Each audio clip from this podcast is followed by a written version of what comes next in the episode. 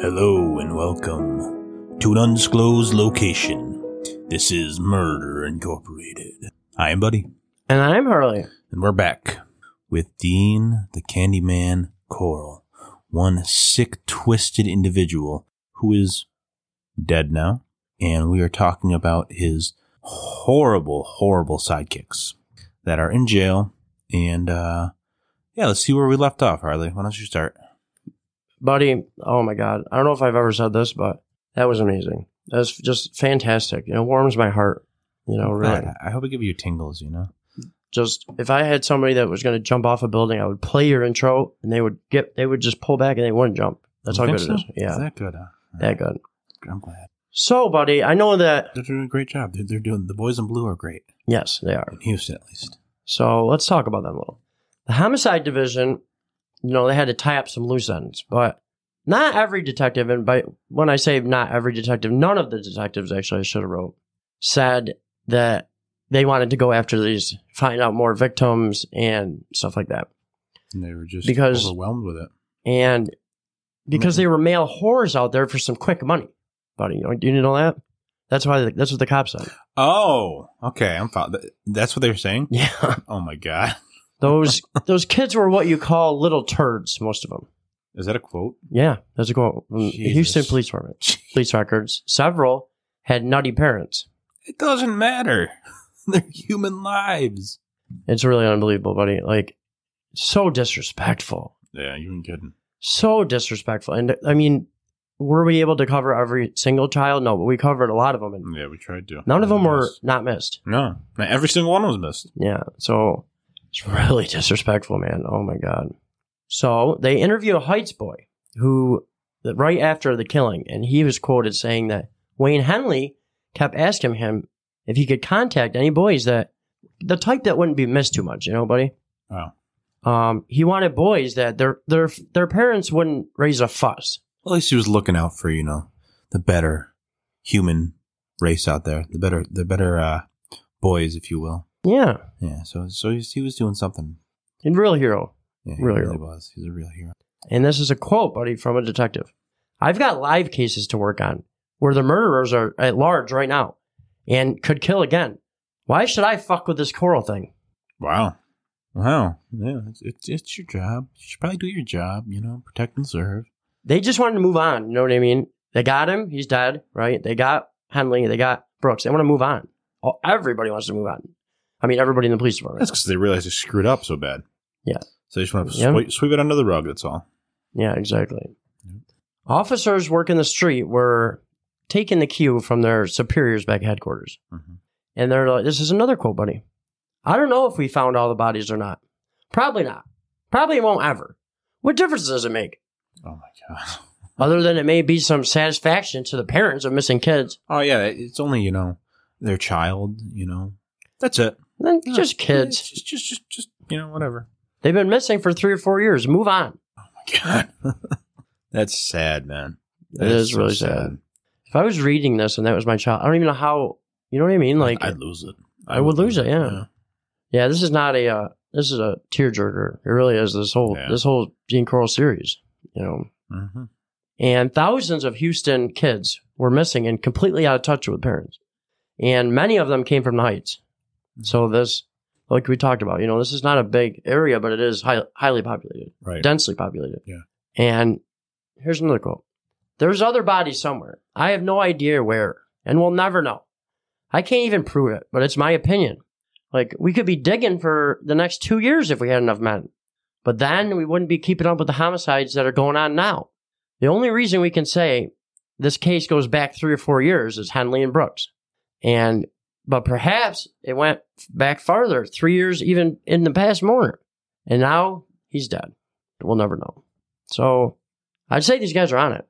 yeah, that's it, so too. You know, like they're I mean, to a point, I do kind of understand where they're, you know, they don't have an exact spot to dig. The, the fact in the spot that they do know where to dig, they should keep, you know, Yeah. exhibiting the bodies. But I guess they can't be, like, I, I understand what he's saying, you know, they can't be digging in every random spot. Um, but they have good intel from people that were there. yeah. I do get it. Like, okay, you have X amount of cops.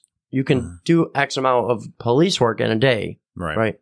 So it, it- this guy's already dead. I do get that part of it, but it's like if I knew all of them really were doing police work, Right. you know what I mean, Right. Yeah. or solving crimes, or you know whatever, doing something good. I just don't buy it. hmm I just feel like it. They don't want to dig more because it just makes them look so bad, like you said. Yeah. You know. Yeah. So, and the lawyer for Henley said, you know what? Coral might have killed, as far as I know, 200, 300, 400 boys. That's from Wayne Henley's lawyer. Really. And there's nothing to back this up, but it just Yeah. goes to show like everyone knew that 27 was not the number. Right. And Yeah. yeah, it's pretty sad. So they have like a meeting at a Baptist church, and this was the the point behind this meeting was basically to bash homosexuals for hmm bringing this upon this town. And a man suggested that the problems of the Heights would never be solved until the neighborhood purged itself of suspicious characters. And you know what they mean by that hmm immediately there's a visitor from out of town and he made an appeal like trying to tell them that coral wasn't suspicious looking henley and brooks weren't suspicious looking you're wasting your time trying to figure out who's suspicious Right. Exactly. Anyone can perform such horrible acts. You never know. and nobody wanted to hear from this guy because he was a homosexual Uh, so they're just bashing him basically and they're like okay you're done you know and it's really i can't imagine being gay this time we talked about it before i mean this Yeah. is just so mrs fred hillegeist raised her hand for permission to speak and the crowd immediately knew who she was and gave her a round of applause she said i'd just like to say that nothing that's been said here has anything to do with me and she starts crying she's on like the edge of madness right now you know mhm. my child is not a runaway. He's not a bad boy. He went out walking to the swimming pool and he was killed. We haven't talked about that. We haven't talked about their innocence. We might as well give up hope if we can't let our children have the beauty they were meant to have. Mhm. And she just loses it at this point, and her husband comes and grabs her. Mhm. But it's like, it's just horrible. So they close the meeting with a prayer. Now, buddy, we get to Betty Cobble, the mother of one of the last murder victims. She went right back to work delivering flowers. She said, If I were to give in to my feelings, I wouldn't be able to get a hold of myself again. Yeah. She she delivered the flowers for the other boys' Oh funerals. my God. She just prayed that they wouldn't have her that she wouldn't be delivering it for her own son, child Right, Charles, right, which she, yeah. she didn't, but oh, I can't even imagine. Jeez. And that's the thing. Like a lot of times, we we we're guilty of it too. You talk about the killer. You talk about he's he's captured. It's over, right? Yeah. But it's not. This is a good case to ex- expand upon it. You know that this just goes on and on and on. It Right? never ends for some of these people. And the Cobbles ha- had no services for their sons. Really. They cremated him and brought him home. And Betty had remembered a remark Charles had made as a kid. He said that he wanted to be cremated and he wanted his ashes put in a pirate's chest lined with blue velvet. That's so cute. wow. That's that's especially for being young. You know, kid. To, Yeah, that's It- oddly it's- specific. Yeah, I, it- it's. I mean, it, it- a pirate's chest. That's like perfect for a child, but um, for a child to say it should Yeah, never it is happen. weird. You know, that is, it's- yeah, But- that is weird. Well, I mean, you, as a child, you love pirates. You love you know this and that. But Yeah. for, for them to say, "Oh yeah, you know, I want to be cremated," it's kind of young to think about that. But I guess as when I was younger, I probably thought about that too. Just I- stupid things. I could see it happening, you know. Yeah, I never I did know, it, but yeah. I could definitely see it happening. Yeah, I could see that. So his dad found a humidor for cigars. And this was like a nice, it was hand tooled in Italy and covered in leather. Okay. And Betty looked all over town for blue velvet and finally found it. Mhm. Vern Cobble found that his professionalism at work was just a wreck. Yeah. He was a wreck. Almost every night, he had to take off early. And then pretty soon, Vern was only working an hour or two and then leaving. Too nervous about just life in general and his son and too upset. Yeah, yeah I could see that. So then for a while, he stayed home and tinkered with an old Mustang that he had bought for Charles. Okay. That's really tragic. Yeah. And this is a quote. He said, I took the transmission and the clutch and everything else out of that thing at least twice and put it back j- just to have something to do. Oh, jeez. just to clear my mind. Mm-hmm. But he said it did not work because he had thoughts of guilt for the things he didn't do for Charles. Mm-hmm. I'd always have two or three jobs and I didn't have enough time to spend with him. Mm-hmm. Now, I know you should spend as much time as you can with your, with your boy, even at the expense of your job, your business, even if you have to let him go a little hungry or you don't have nice furniture. Just go sit on an apple crate, but you can't get your son back. That's awful. That's really, really So awful. tragic. I mean, and that, that's that's the whole thing, you know. Especially with your kids, you never know. You never know something horrible could happen, yeah. and how you going to look at yourself. You know, I think about that when my kids are watching TV, and I'm like, they really sh- we should be doing something, Yeah. you know. Yep. And I'm just like, you never get this time back. Yeah. It, Uh. For some people, they it's like the, the winning the worst lottery ever, you know? It's not very, the chances of it happening are low, but it's Yeah. like, it does happen. And these Yeah. people have to live with this every freaking day after. Uh-huh. especially I think it's almost worse if you have other kids. Maybe they help you, but you got to put on that face and Yeah. Mm-hmm. still go to everything. And Like, like your kids are going to school plays at the same school that your son went to, and then everything reminds you of them. If you have Yeah. other kids, you gotta. yeah. Yeah, it's rough. So one day, the distressed man jumped into his car and just began driving. He sped north for 60 miles, then turned around and headed for Mexico. He stopped at Matamoros and he didn't even walk around. He didn't know anybody, he said. Nobody spoke English and he didn't speak Spanish. So he just walked around and thought about what's going on and reflected, you know. Mhm. And he said that like eventually he started to feel better. He drove a thousand miles in three days before he went home. Wow. And he just had time to think the whole thing through, you know. And he came to the realization that Charles was a very, very sensitive boy. And nobody could be expected to understand him all the time. And he said that he res- read a phrase somewhere about the sound of a different drummer. And it reminded him of Charles. Charles was just tuned into a different generation and I just couldn't understand. Hmm. He said that he decided there wasn't anything that he could have done about what happened, and he had to pick up and move on. Mhm. And so he returned to work the next day. Okay. I think a lot of people in that situation have You- that moment, you know, like, yeah, the moment of the aha epiphany about your life. Yeah, I hear you. and You- I mean, you, al- you almost have to. well, unless you're going to kill yourself, you know what I mean? There's it's like, just like I talked to my wife about, like, if my wife died, right? Mhm. In my head, I'm done. I'm never, I'm never going to see anybody else again. And in my head, if I died, she would never see it. But realistically, Yeah. you have to move on. Mhm. You know, you have if to you, if you want to keep living. exactly, Yeah. exactly. It's kind of cold, but it's true. Yeah, absolutely. It, it's it's cold in the the way you think about it, but it, it's it's just life though. It's just the way things happen. You just got to kind of live with it. It's not really cold at all. It's more warm even. It's it's more like just you want to live, you know. And you The have other to. and and you would expect the other person to live, you know. I mean, that would be my wish for my wife if I died just, you know. Yeah, mourn me for a little while and then move on. Yeah, yeah. I would never You know? want my wife to be miserable till the day she because Yeah. it wouldn't bring me back. No. it's if not I thought gonna it'd bring me back, eh, maybe, but it's never Right. going to. Yeah, so- that's exactly it. Yeah. So Horace Jimmy Lawrence sat in his empty house. All of his furniture was gone in this like little house. And he said he just kept going. And he put his trust in the Lord. And life has to go on, like we just said. Billy wouldn't want me to give up, he said. And he had other kids. You know.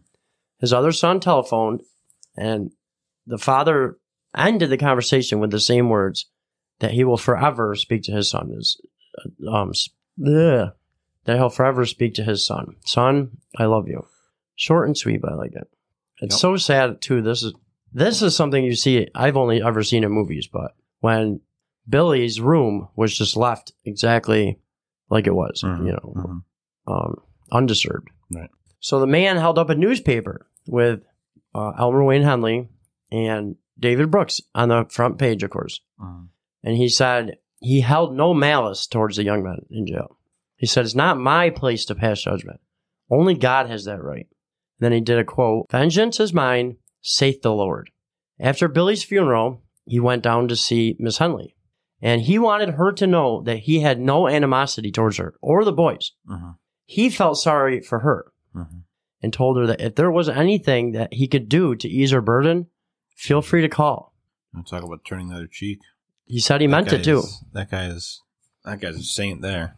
Yeah, it really is like, yeah, I couldn't do it. You know, that's the No, thing. I Like, couldn't do it either. I'm not very religious, but th- it, it gives you strength sometimes that you wouldn't normally have. Oh, I'm Yeah. not religious either, but I would love to be. No, me too. Oh, me too. I feel like I feel like that that would just give me more of a purpose to live. I 100 percent wish I was. Yeah, I'm spiritual, yeah. So, so I'm not. You know, am I, yeah, and I don't pretend to know it all, but th- I just I love hearing things like this. yeah. You know, because his heart's a lot lighter than mine would be. Uh-huh, So you know, and she just broke down, uh-huh. bawling. You know, Mhm. like she could not believe that he was even, even in her house. Yeah. yeah, absolutely. So this is a really good, so- heartwarming story, buddy. Murder Incorporated presents heartwarming stories. That's funny. so he's driving. He gets pulled over, and his sticker is expired. Mhm. And he said, "Oh, I've had so many problems the last few weeks. I just forgot about the sticker." And the cop's like, "Your name sounds familiar." And he's like, "Well, I guess so. I have been on television and radio and the newspapers for the last few weeks. My son was one of those that got murdered."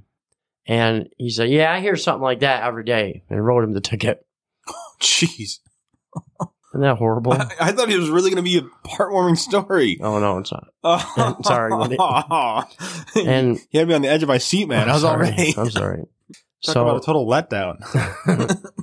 and Jimmy, actually, you know what? He shook his hand anyway, but he did say there are pricks in every business. yeah, yeah, right?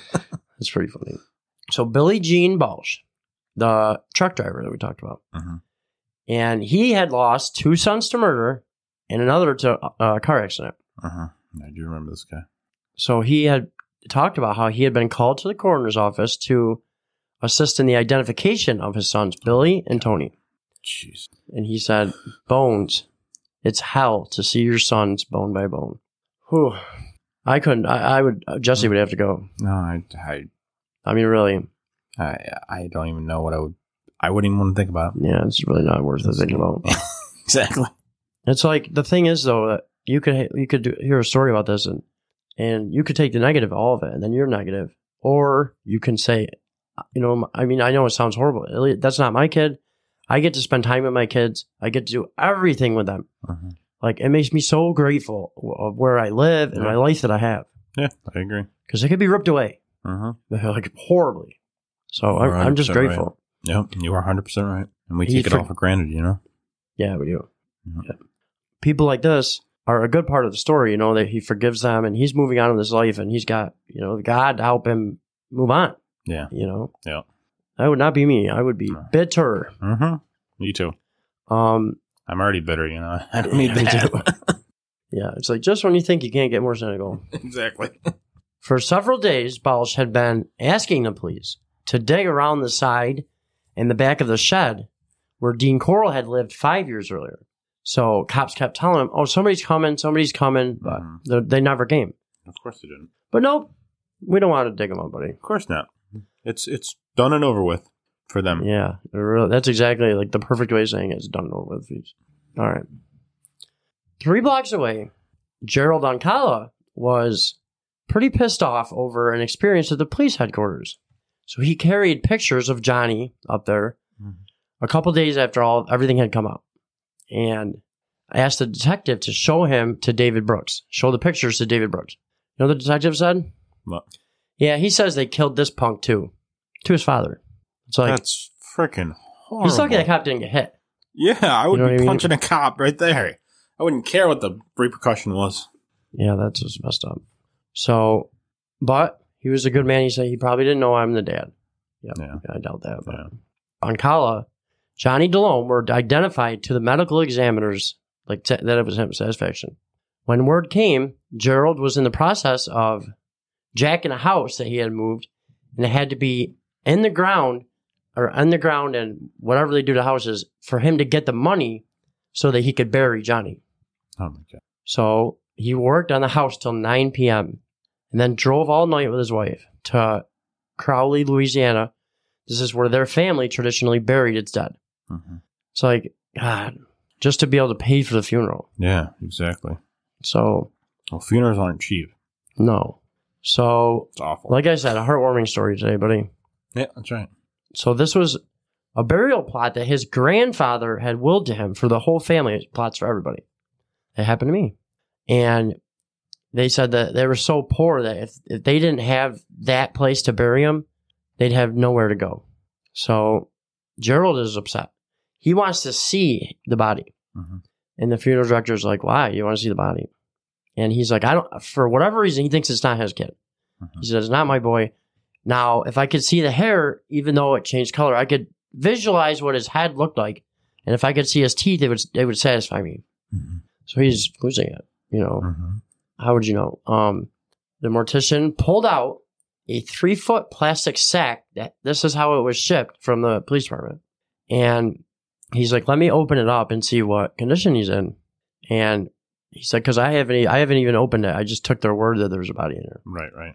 And I wouldn't want you to see something that you're never going to be able to unsee. So a few minutes later, the funeral director told the the dad, and this is his stepdad, this but he raised him, you know. So he goes into the embalming room and he's like, there was just bones scattered. And the jawbone was cut off right under the nose. No jawbone, no hair. There was a bullet hole right in his forehead, no hair, and no jawbone, no teeth at all. So now he's thinking something's up, you know. And but he didn't say anything through the services and the burial for his wife's sake, you know. But he hurried back home to get money to continue to search for his Johnny. Oh, really? He said he'd never stop. And He wasn't getting no, he said that those bones were not my boy. My boy's walking someplace. He's alive. He's well, and I'm going to find him. Or he'll come back home on his own. And he said how he knows is he dreamt about Johnny, Mhm. and that means something. His mother was sitting in my pickup truck, and Johnny came from behind a building. And I said, Johnny, what do you want? And Eunice got out of the truck and hugged him, and she said, Won't you come home? And he said, Well, I'll come home if you promise not to beat the hell out of me Oh, jeez. and that was that was the dream and he's like i wouldn't have that dream if he was dead I wish that was true. me too me too i really do I would assume that he, Johnny never showed up. No. That's sad. That's so sad. The- and the hope that he, I don't know. You can't let go. You know, Yeah. if you're gonna hold that hope, especially for um, I would assume his mother, you know, the, his wife, just holding that hope in there isn't good. that is the question you know would you want to know Exactly. it's like I, I i always thought i would but the more we do the podcast i kind of don't want i wouldn't want to know unless it was like like i said if it was if the guy's caught whatever i don't want to know but if he's out there somewhere that could help solve his other Yeah. people Yeah. then but i i just that's that's hard to that's hard to think. I mean, you- in my mind, that's what I would think is you can't if you're gonna hold on hope. You do know you can't move on if you just keep on holding them. On yeah, that it definitely would be hard to move on. Yeah. Definitely. You'd definitely be living the rest of your life with this attached. hope. yeah, Yeah, I mean, yeah. But I mean, I denial just- is a strong thing, you know. yes, it It, is. really is. I remember my father in law died, just a quick story. And you know that I didn't have a father figure. or Mhm. Well, the one I did was a nightmare. And the time that I spent with my father in law was like, he became like a dad to me. Mhm. And when Jesse called me and said, the first time she calls and says, they're doing CPR, you know, I'm like, what? He was- literally was fine all day. I'm like, I just couldn't even wrap my head around it. It was like, Yeah. why would she lie like this? And then, Mm-hmm.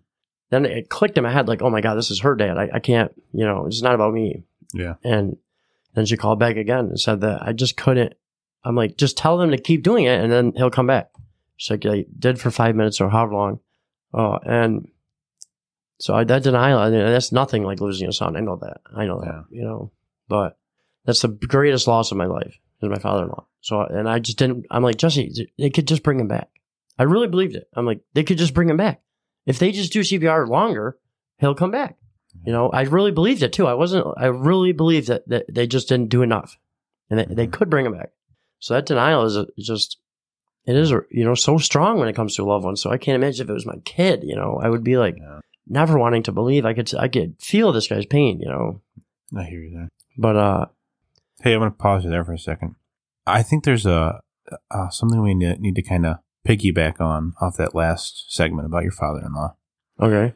I mean, you said something about your father, and not to you know use you here, but What? do you know where you can find out about your father? Yeah, if anybody wants to hear the real deal, the real story about my father and what went on, I shouldn't even call him my father, but Yeah, and it's on Patreon Yeah. dot com forward slash Murder Incorporated. and that is a story. You know, I mean, it, it tears apart some wounds, and it It's definitely emotional. Yeah, that If was you- emotional. If you uh, if you want to hear about that, go on Patreon, check it out.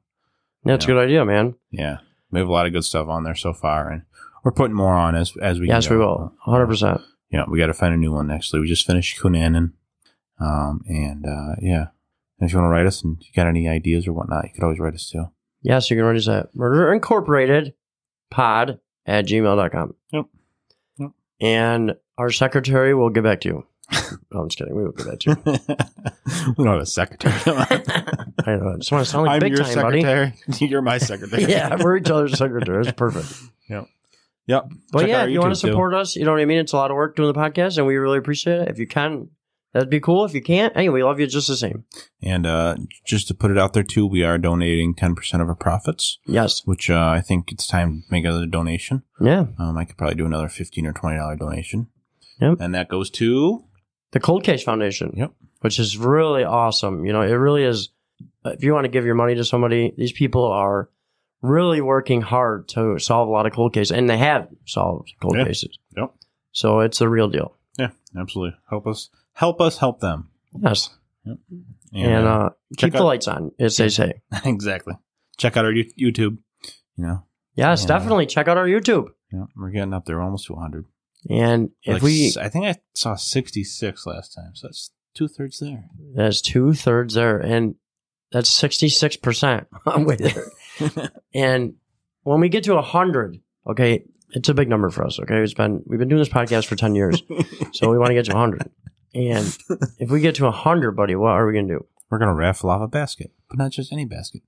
Who certified this basket to be whose basket? So John Pope or the Pope John Alexander the Third, he gave us a certificate of authenticity that this people people get a pen and paper. This is the basket that Jesus floated down the river, and then and then Noah grabbed him, and he made it helped him be Jesus. But this is the basket, okay? This is not some bull crap you get at Target. You cannot buy this at Target, okay? Target doesn't have it. Only us. That's probably where we'll buy it. We will not. We're going to the Vatican, buddy. That's right. We already have it. So it'll be a cool raffle, you know. We'll get Yeah. some merch and stuff that we'll definitely, when we get to 100, get stuff that nobody has gotten before, right, buddy? Yeah. It's a good Yeah. idea. Absolutely. All right. Back to the story, unless you have anything else, buddy. No, that's it. I just I I, I pumped us enough. I think. Yeah, that was good. That was good. We never do anymore, so I it was know. good. Um, oh, also, I might as well just say this uh, while we're so off topic. Um, if you want to leave us a review on Ooh. wherever you're listening, it does help us. It's Mm-hmm. Yeah. free, Yeah, some we love- free way to help. we love hearing it. Huh? Only good ones though. We don't we don't put up with that bad dude crap. All right. So Yeah. and, Uh, if you put a bad one, we. Harley's like, shut up. If you, if you put a bad one, you know, we'll we'll, we'll pump it on here. We'll, we'll we'll make fun of you. Don't worry. oh yeah, if you good or bad, you you'll know about it on the next episode. so the bodies of David Hillegeist and Gregory Maliwinko had accidentally, buddy, been sent to Atlanta, Georgia. Their bodies. Oh, really? Not only were they sent to Atlanta, Georgia on accident, they were buried as Jerry and Donald Waldrop. What? Oh my God. So it's several weeks before they figured out, you know, what was going on. The medical examiner had a tough time sorting these boys out. Well, yeah, I could see that. But Fred Hellegeist is like, well, you could excuse a mistake or two. No, you can't. Not if you bury the wrong freaking place. Yeah. These people are saints. I'm too, I'm too like, you know, okay. I mean, uh, you have that many bones. I guess I, I could see where it could get screwed up. Is it a tragic thing? Absolutely. If, I guess if, if this was the only thing, Yeah. then yeah, I would be like, yeah. Yeah. But amongst all the other crap, it's like, Right. Jesus. Exactly. Just add another thing to the pile. All right. Mary West was in her apartment and, you know, she's writing a letter, buddy. You know who Mary West is, right? Dean Coral's mom. Yes. Yeah. And I think it's important to read this because it- it's, it's, it's, this is heartwarming. So we do not say that there's no evil experience. Evil is not an entity, but the misuse of a power, which in itself is good. We shall never know the nature of good by dissecting the nature of evil. The police, our news reports, the TV reporters, the psychiatrists are trying very hard to convince the world that Dean Coral was a homosexual, a sadistic murderer. No, no, no. Dean Coral was good. Hmm, Mm, what are you smoking, lady? Yeah. Not a goody good that hides behind a title, a church, or a philosophy. He was basically good. He never spread rumors. He never made up no lies. And he didn't choose his friends. He his friends, they chose him. Oh, of course. I mean, that's that's every mother, you know, that has bad kid. It's like, it's not my kid's fault. It's, it's their friends, you know. Yeah. He moved ten times in one year. I, I think it was like two or three. Period. However, when the boys started getting to him, he moved on. So he was trying to get away from these boys. You know, Okay. they did not mind his moving. They always found him. And the boat shadow was always at their disposal at all times. So she's trying to blame the other two. Yeah. The police found no bodies in any place where he lived or worked, try as they may, which they didn't try, but. Did they tell the reporters that they found a dead dog that Dean had lovingly buried in the backyard? Probably killed. Did they put the dog back where Dean had buried him? What did they do? Or does it matter? Without trial, with no heeds to the people who really know Dean, he has to go down in history as a sadistic murderer. That's because he was. I never heard Dean use the Lord's name in vain, not once. That's that's oh my. He's he's a saint. He is a saint. Nobody has ever heard him curse this Lord's name. Think about that, buddy. That's right. I mean, really, think about that. Like, you know, the thing is, is that she could be right. I agree. And and I was thinking that as she's saying that, like who who the heck knows? You, nobody knows at all. The, the Dean, thing, Dean's dead. He, he can't tell a story. yeah, yeah. And the, the two could have collaborated on a story and just said, let's just blame Dean, Dean on it. I do believe David Brooks is like that. He didn't kill anybody. Uh, No, For some I, reason, I, I, just believe him. I, I got that feeling too, but I mean, we don't know. no, and Wayne is just so so uh, sociopath. Yeah. it's just like they could hundred percent. Like I'm not saying Dean was innocent. Was Yeah. it? It could be eighty percent Elmer Wayne Henley, twenty percent Dean. It really could. It could be. It really could be. It's just like we will never freaking know. I mean, do I think that that's the case? No, I don't. I I Mm-hmm. think Yeah. Dean was 100% the agitator, you know, and I Yeah. think that he 100% had another Elmer Wayne Henley before Elmer Wayne Henley. Yeah. You know, there's way more than 27, in my opinion. But I'm saying that, that you don't know. You can No. say all you want. I mean, Dean definitely showed the. Uh, I mean, he he was invoi- inviting all the boys over, and you know, being the the kind of creepy older man that Yeah. uh, it fits into a serial killer sort of. Oh, yeah, definitely. So it does. It fits Dean's mo, you know. But Yeah. I don't know. But it's like, we'll You- never know. You don't know exactly.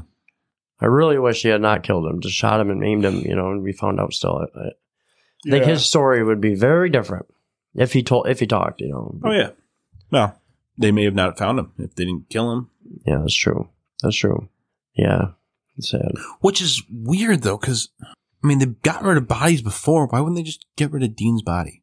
I think because the girl was there, and It, it could be because the girl was Yeah. there, but because the girl said, "I'm not." This is not an exact quote, but like when when Dean let Elmer and Henley loose of the of the shackles, yeah. and he wanted them, he wanted them to torture, or he wanted him to torture them with him. Yeah. She said to him right before he grabbed the gun, she said to him, You told me today to live for myself and not for anybody else. How am I going to do that now? And that's when he grabbed the gun. And so I think that he had feelings for her in a way that, Interesting. that, so it's like he had the feelings where maybe he's like, I got to call the cops. What am I going to do? You know, that she's not, she won't hold it down, whatever. And then he's not going to kill her if he's got feelings for Yeah, I don't think he was going to kill her. But I would love to know how, what is really, what really went on. her. Mm-hmm. And it, we could find out a lot more if these freaking cops would go digging. Yeah, They're, to this day, buddy. I mean, come on. we can find at least more names and whatnot. I don't They know. did with DNA, found like whoever they thought these bones were, they found out they were them. yeah, So, and all, every body they did find, it was identified. So that's good. mm-hmm. But, and like stories that David Brooks told through DNA, they held up, you know? So it's like, but that Wayne is just dirty as a son of a gun, right? I mean, no one likes FUD, so No, but nobody does. I don't think anybody does. I've never seen a tattoo of Fudd. you're right. You know. so Elmer Wayne Henley and David Owen Brooks were tried separately for their roles in the murders. Henley was brought to trial in San Antonio on July 1st, 1974, and he was only charged with six murders committed between March 1972 and July of 1973. Okay, And they, they called dozens of witnesses. I'm sorry, I, I spaced out. Who who are you talking about right now? Elroy Henley. God, I'm, I'm terrible. So they called dozens of witnesses, including Tim Curley and a youth uh, named Billy Rittinger. And he had been lured to Co- Coral's house by Henley, and Brooks and Coral were there. And this is in 1972. Uh-huh. Rittinger testified that at Coral's house, he was tied to Coral's torture board Mm-hmm. and uh, sexually assaulted repeatedly. Oh, and then he was released. And so was he's one of the ones that released. got away. yeah, one of the few. So, That's crazy, and I bet you'd never talked about it. yeah, but no It's way. one of those things that you just especially that It's like- age. yeah. It's like one fourth or, or like three fourths of rapes go yeah. yeah go on Yeah, that's true. untalked about because people don't want to talk about it. Oh, especially if you're molesting a boy. Yeah, I, I can't. That's even higher than women for sure. Yeah, not I being agree. reported. yeah. 'cause Well, I the, the don't. whole the whole masculinity, you know. Yeah. yeah, Yeah. definitely. And it's easier to turn on a stranger that rapes you than it is your uncle. Right. Yeah. So Why is it always got to be the uncle? It can't be the aunt. yeah, you know, those good-looking aunts never want never want nothing to do with you. You know, it's like it's always like creepy uncle. I know, right? Um, so other testimony that came from police officers who read from Henley's written statements. In one part of his confession, Henley talked about luring two of the boys that he was char- actually charged with at trial, Mhm. Charles Cobble and Marty Jones. And this was to Coral's Pasadena house. Henley had confessed that Jones was tied up to a board and forced to watch Cobble be assaulted, tortured, and shot to death Jesus. before he himself was raped, tortured, and strangled. Oh my God. I mean, it's bad enough to be raped and killed, but tortured? Come on. Yeah. So these two young boys were killed on July 27th, 1973, two days after they had been reported missing. Jeez. Several victims' parents like had to leave the courtroom because they were just losing it when the Oh, medical yeah. examiners are talking about them being tortured and murdered. Oh, I couldn't even imagine that. No, thank you. No, but there must not have been a dry eye in that courthouse, other than Elmore and Henley. I can't imagine the. I think everyone would need a puke bucket. Yeah, I know That's- I would. it really is like crazy to think about. Like even judges, you know, having to hear that. Yeah. Everybody's got tears in their eyes except for the one that did it. Yeah. doesn't even give a shit. Yeah. A hundred Of course not. percent. Throughout the trial, the state introduced a total of eighty-two pieces of evidence, including Coral's torture board and one of the boxes that he used to transport the victims. Inside the box, police had found hair which examiners had concluded came from Charles Cobble. Mhm. And now, upon advice from his defense, Henley did not take to the stand to testify about this. His defense attorney did cross examine several witnesses, but did not call any witnesses or experts for the defense. Now, on July 16th, 19. Oh, you have something? No. Okay. On July 16th, 1974, Henley was sentenced to six consecutive 99 year terms. Six of them, huh? So, Buddy's really good at math. How many? What's six times 99, Buddy? Um, five hundred, six, five hundred and I don't know, ninety-three. Exactly. So, There you go. Henley appealed against his sentence and conviction, saying that the jury in his first trial had not been sequestered at all. His attorney's objection to news media being present in the courtroom had been overruled, and citing that his defense team's attempts to present evidence in the initial trial should not have been in San Antonio. So, long story short, um, he's going to do however many years, but he said. Five hundred ninety-three. 593 years. David Brooks was brought to trial on February 27th, buddy. Buddy's favorite day of the year, 1975. It is. It is now. Brooks had been indicted for four murders committed between December 1970 and June of 1973, okay. but was brought to trial only with the 1973 murder of 15 year old Billy Ray Lawrence. So we got hit with one murder. Yeah, he got charged with, but only went to trial for the one. Okay. So there must have been something to that. We must have pleaded. I mean, they had all their confessions, so it's really the trial's like, you know, I mean, it's kind of like a farce, you know, because they confessed to everything. There's no way they're Right. getting out of it. But I just, Right. I've never heard anybody do it, so that's why I want to do it, to be honest. Okay. Um, Brooks' defense attorney, Jim Skelton, argued that his client had not committed any of the murders. And he like tried to portray Coral and to a degree Henley as being the the ones that are doing all the murders, the Right. actual killings. Right. Assistant District Attorney Tommy Dunn dismissed the defense's contention outright, at one point telling the jury, This defendant was in on the murders. He was in on the murderous rampage from the very beginning. He attempted to inform you he was a cheerleader, if nothing else. If that's what he's telling you, you know he was in on it, which I have to agree. I agree too. I don't think he did. I don't think he killed anybody, though. I don't think he did either. He's but just as it's- guilty. Yeah, if he's not doing anything, you know, like, if you lure somebody, if you were to lure me somewhere and somebody else killed me, it's still that's got to be the yeah, same, it's- right? It's, it's Yeah. still on you. Yeah, your accomplice at least. All right. Um, for about 90 minutes before they reached a verdict. What do you think, buddy? Let's see. This is a Innocent. toss up. Innocent. So he's found innocent. No. he's found guilty of the Lawrence murder on March 4th, 1975. Okay. And he was sentenced to life in prison. Okay. The, but with the possibility of parole. Okay. He showed no emotion as the sentence was passed. Brooks also appealed against his sentence, contending that the signed confession used against him were taken without him being informed of his legal rights. And this was fully dismissed all the way up, you know, Mhm. May 1979. So they're doing life sentences. Okay. And so, buddy, they're both they're both done for, okay? I know this is upsetting for you, but I really thought they were gonna get away with. Sorry.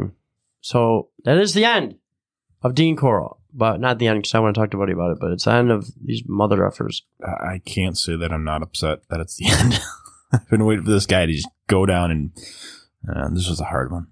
It was a hard one. Uh-huh. Like it's cool, not cool. uh, that- That's not the right word. It is interesting how it really. wa- I mean, this is times however many he killed, even multiplied even more. But like when one murder, how many people it just touches when one person's gone. You know, like if you were gone tomorrow, how many people would just be freaking a wreck? Yeah. And then Yeah. to to do that, th- this whole I- they probably still haven't recovered, Oh yeah, I wouldn't think so. and especially because there's people that have children out there that are missing, and they won't go dig up bodies. Yeah, absolutely. I just can't believe this. That's what 50 years later, 1970. 40 uh, it was like 41 and 42 years later yeah they were saying something like that 40 something and i do have good news i know i'm delaying it because i i can't remember i don't know why i can't remember which one You have good news. i really do have good news okay david owen brooks has died Ah, yes. i fucking killed him no i'm just kidding no he Brooklyn is dead though. Prison He, is- he really is dead was he murdered in jail? no he died of covid-19 Really? it's like just when you think it's a myth somebody dies that you know you're like it's, yes, it's not a myth buddy Wow, he died of COVID 19, huh? yeah Not soon enough. no not soon enough Well, I guess he did get to live in jail for a while and be, you know, hopefully tortured. I mean, those guys can't would have been Oh, yeah. hated. Oh, yeah. So they had been, and that is torture. Like, ask anybody that's done it. Solitary confinement is torture. Yeah. You know. Is that what he was in? Yeah. Oh yes, he's a celebrity. Stat, definitely. You know. I think that something or other, you're out like one or two hours a day. You know, there's there's no way of putting you with the other people Yeah. unless they did put him with like other whatever. But I know of like every person I've ever Mm. heard of that is like a celebrity serial killer is by themselves. Yeah. because it would just gain somebody so much traction to just smash your head in the wall. Oh, yeah, absolutely. So I'm so glad that he died. You know, Yeah. that would maybe give somebody some peace. Hopefully, Elmer and Henley will go soon. So he's still alive then, huh? And they do. They it's like they're so scummy. I don't even know the worst word, you know, but like they go for their appeals every time. It's like why? Yeah. Look what you did. You des- You think you deserve Yeah, freedom? exactly. No, of course they think they did. They don't think they did anything wrong. They'll never get out. I mean, well, he's dead, but I mean, Elmer Wayne Henley will never get out. He's in Texas. He didn't get out. Oh, yeah. I'm surprised he didn't get the chair. Yeah, I, I wonder if they didn't have it at the time. Yeah, you know, that's a good okay, I question. can't imagine. That's a good question. Yeah, I should have looked it up. I'm gonna have to talk to our research team. This is I don't know, bullshit. man. I, I, I tried to fire him, but he, he just wouldn't leave. Yeah, he's a tricky one. He's a tricky one, and it's hard to pick him up and move him because he's so freaking big. You know. but um, thank you everyone that is a Patreon. It really means a lot to us. yes, thank you. Teresa, we love you. Teresa, yes. thank you. Becky, we love you. Yep. Sam, Sam. we love you, Mhm. and we definitely appreciate every single one of you. Like Yes. when we started this, you know, if you had told us that we'd have whatever it has been totally eight, ten, whatever Patreon people that not for the money, like we're not, it's not you know we're not trying to get rich. It's we put a lot of time and effort into it. And that really is a show of appreciation, right? Yeah, I, re- I agree. I agree. And these people that stick with us, and yeah, E- even even our old Patreons, you know, when, when we were Yeah. having some problems, and you know, it's it's we still appreciate you. Oh, 100%. Yeah, 100%. You know, and when we get to a million Patreons, okay, when we get to 100 on YouTube, right, we're going to Mhm. do the basket. Yeah. We're auctioning off Jesus Christ himself. When we get to a million Patreons, We have his ashes. and we're not, we're going to grab him and we're going to give him to whoever. And so you have to go with them now. So it's pretty exciting stuff we got going on. yeah, I don't know about that. And how's everything with you, buddy? People want to know. Everything is decent. I just got back from a cruise. How I was just it? found out that I'm not a cruise person. So it, it was. I mean, it was fun, but you know, I am not a cruise person. I wonder if I would be. You think I would be? no, Yeah. I mean, especially if you're not drinking. that's exactly it. Did you That's- drink? that's- Oh yeah, we had the drink package, man. I was drinking all the time, Did you and get I'm drunk? not even a big drinker. Not really. you just drank a No. little bit. And they did not skimp on the booze. If you had Really? a drink, if you had a drink, it was like here's a here's a giant shot. Here's your your mix, whatever. Here's another shot on top of it. Really? that was your drinks. so did, did you have to tip? No. Really? Nope. You didn't feel bad not tipping? All, all the tips were uh, included in our so they got tips. yeah. Oh, okay. Yeah, and we, le- we left our uh, we left a pretty big tip for our room guy because the room guy was amazing. He would what uh, did they do? he would uh, every every night um he would end up making these towel animals. I can show you pictures of them, but they're just he just takes out towels and he turns them into what looks like real stuffed animals, just with Well, towels. that's really cool. uh, it's, it's awesome. He did. That's it. really he cool. did. My da- daughter was so excited. What animals are you gonna do tonight? What animals do gonna do that is tonight? really cool. That Yeah, is so, really cool. yeah, so we, le- we le- we left some indecent. Those guys work hard. You know, they don't have any days off. They work seven Oh, No, days a yeah, week. I asked him about that. He was like, "No, no, no. I work from uh, what is it? Like like five to five? Or no, no. He said he works from like five in the morning to like nine at night, Really? or something like that. It That's crazy. Yeah. I mean, they're, they're like, there's if you wanted to go in the middle of the night, you could get food or no? Oh yeah. Oh, So yeah. it's There's open 20 24 7. There was twenty four hour places. Um, and the pools are open 24 7? no, no. The pool Hmm. The hot closed. Uh, I think the hot tub might have been. I've heard that uh, the hot tubs are. I mean, I don't know about all of them, but I always wanted to go on a cruise, you know? Yeah. Next time, if I But- ever go on a cruise, it's gonna be you know just me and my wife, or me and you will go on one. That would We're be going to awesome. Alaska. We could have fun. Yeah, we could. We could make it fun. The Alaskan one would be sweet. That would be. That would be like something to bring a real camera and get some awesome pictures, you know. Yeah. And um, yeah, buddy's in school. He's almost done. I got one more semester. Hopefully, I can finish that without a problem. We'll see. And then Harley's just starting. I only have. Let me do the math here really quick. I only have twenty more semesters. I'll be done. There you go. That's it. Twenty. That's it. That's nothing. That's Twenty more nothing. semesters. Nothing. You know, school's going good though. I've been getting good grades. Not to brag, but I was really nervous, you know, Yeah, because he's been getting hundred and tens, and then he Yeah. gets gets hundred, and he cries about it. You know. yeah, It's like, really? no, I, I appreciate. I, I understand why you're. You know. yeah. I mean, I, I understand. I'm only busting. your No, balls. I know, I know, and I'm really excited about school. It's going good, thank God, and you know I'll be able to You're gonna help blow, people. You're gonna blow right through school. I hope so. I hope so. Um, what else is going on? Oh, oh, I got something for you, son of a biscuits. I got a really good one. Hold on. So why did the cow go to Los Angeles Why? to see movie stars? oh my God, that is funny. That is a good one. All right, you ready, buddy? Yep. Oh, this is a good one. What do cows say when they run out of milk? I don't know. Nothing. It is utterly silent. Ah. oh man. That was thank you to Rebecca and her sons. She sent Yes. that one in. What do they call a a cow that gives honey? Gives honey. What? A booby. No, that wasn't that wa- that wasn't right at all. I couldn't remember, it. but the end of it is booby. When Chuck Norris enters a room, he doesn't turn the lights on. He turns the dark off. That's horrible. I got another horrible one. Buddy, What? Chuck Norris is the reason why Waldo is hiding. These are pretty good. Those are pretty good. All right. Um, you have anything else to say, buddy? um, just uh, you know, take the time to tell the ones you hold dear that you love them. And bye.